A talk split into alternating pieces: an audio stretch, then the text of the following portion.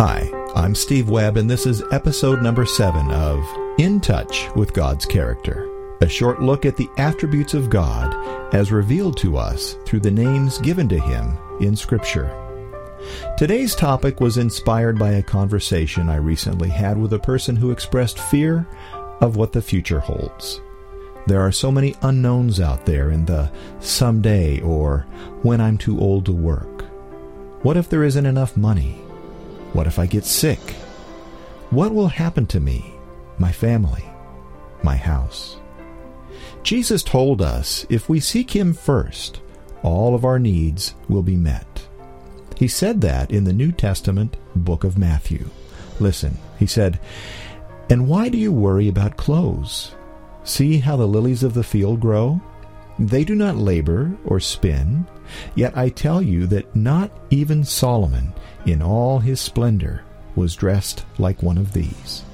If that is how God clothes the grass of the field, which is here today, and tomorrow is thrown into the fire, will he not much more clothe you, O you of little faith?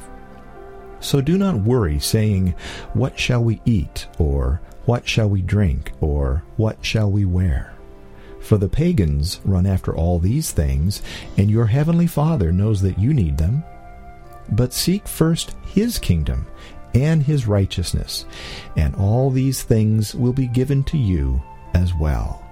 Therefore, do not worry about tomorrow, for tomorrow will worry about itself. Each day has enough trouble of its own.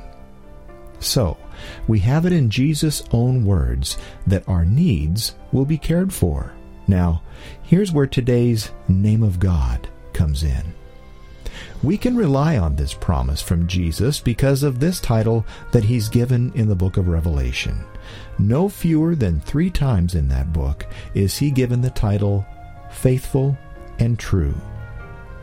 When you are relying on the promise of someone, you want to know that what they are telling you is the truth and that they can be counted on.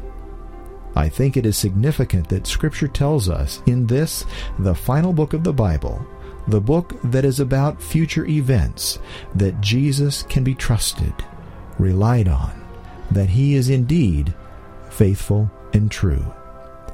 So don't worry about what tomorrow brings. Seek after Jesus and his plan for you. He will be sure to provide the necessities for all your tomorrows. I'm Steve Webb, and this has been In Touch with God's Character. Thanks for listening, and God bless you.